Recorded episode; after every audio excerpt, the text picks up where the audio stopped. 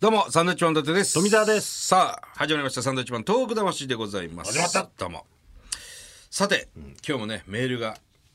いっぱい来てますね。はいさあ、こちら行きましょう。えーラジオネーム、アジュさん。ありがとうございま女す。性の方です。神奈川県の方ですね。えー以前紹介した展示でのお手紙ありましたよねおー。はい、その方ですね、えー以前展示のお手紙でコスタリカのお話と、えー宮城への一人旅のお話をした、えーアジュです、はい。えー読んでいただけて本当に嬉しかったです、えー私はこの3月に無事大学を卒業しましたおめでとうございまありがとうすございます。えー今は人々に自然の魅力を伝えるネイチャーガイドの仕事に興味を持って、えーその技術を学べるインターンに行くため準備を進めていますネイチャーガイド。はい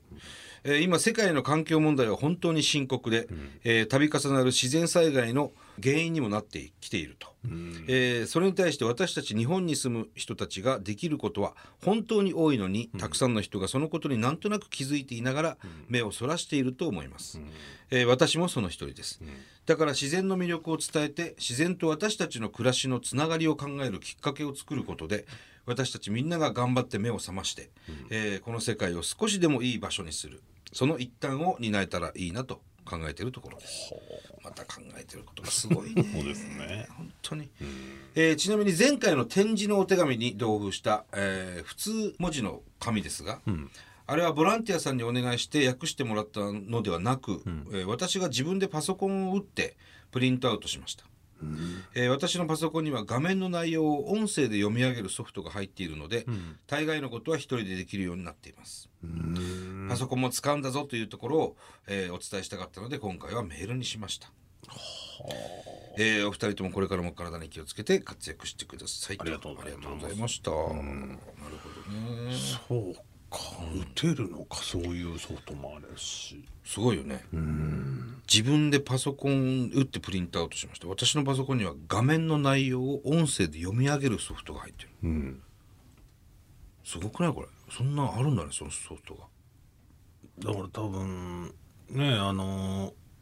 よく YouTube、YouTube なのかななんかや,、やるとさ、あのーコメントが入ってきてそれをなんか自動で読み上げてくれたりするソフトもあったりするからそんなん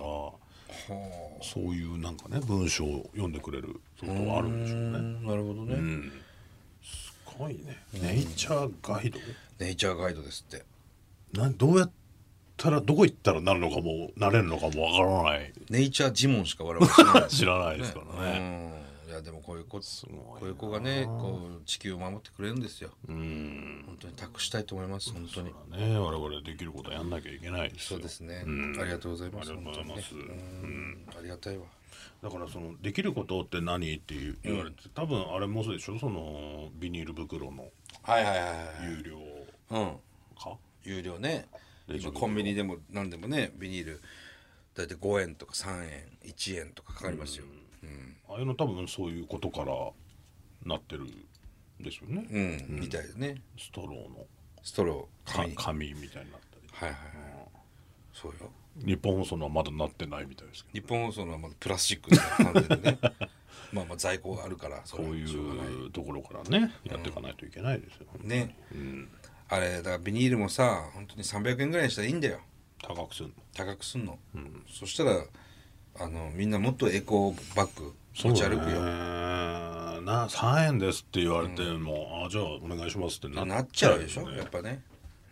1万ぐらい取ればいいんですよねだから1万かそしたら持ってくるでしょカバンエコバッグでも不意な買い物できないよねでしょ不意にうん、なんか会議でジュースちょっといっぱい買ってきて、うん、コンビニとか行って1万円です袋えー、いいでしょ ねまずだから袋を買いに行きますよね500円の弁当買って1万500円ですって言われるんですよそれはもうきついけどきついでしょでもそのぐらいなことにしないと、袋を持ち歩かないでしょそうあのむ無害の袋にすればいいと思うんだけどねももやしともも無害ですってやつあれはいいんですかだからスーパーの紙袋的なのさ、あ茶色い紙袋、あれにすればいいんだよな昔紙袋でしたよねビニールじゃなくてねス、ーパーねうん、で破れちゃったりしてねだよこれそうそうそうあとパチンコ屋さんの景品とかね人工の経費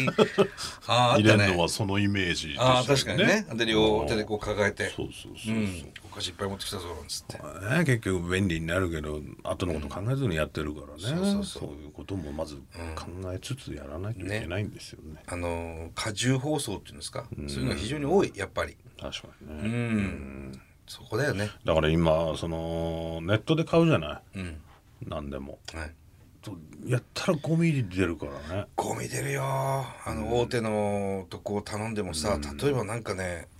携帯の充電器みたいなの頼んだんですよ、したらもう段ボールに入ってんだよね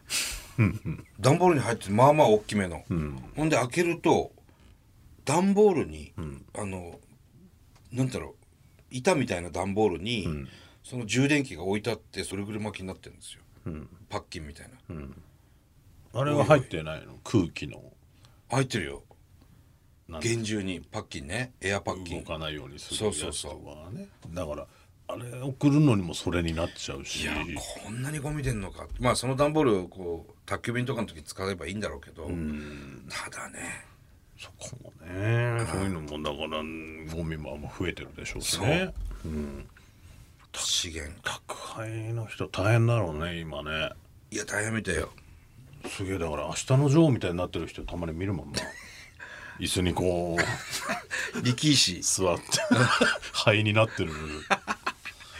ね力士徹みたいになってんだうん休憩なんだろうけどマンションとかだったりするだけどえらい数いやー偉い数よもう台車ひっくり返してるからねジョークうん段ボールいっぱい持って変ですよね大変ですよこれ聞いてる方いると思いますよ運送会社のね方本当にねすいませんいつもありがとうござい本当につますもありがとうございますはい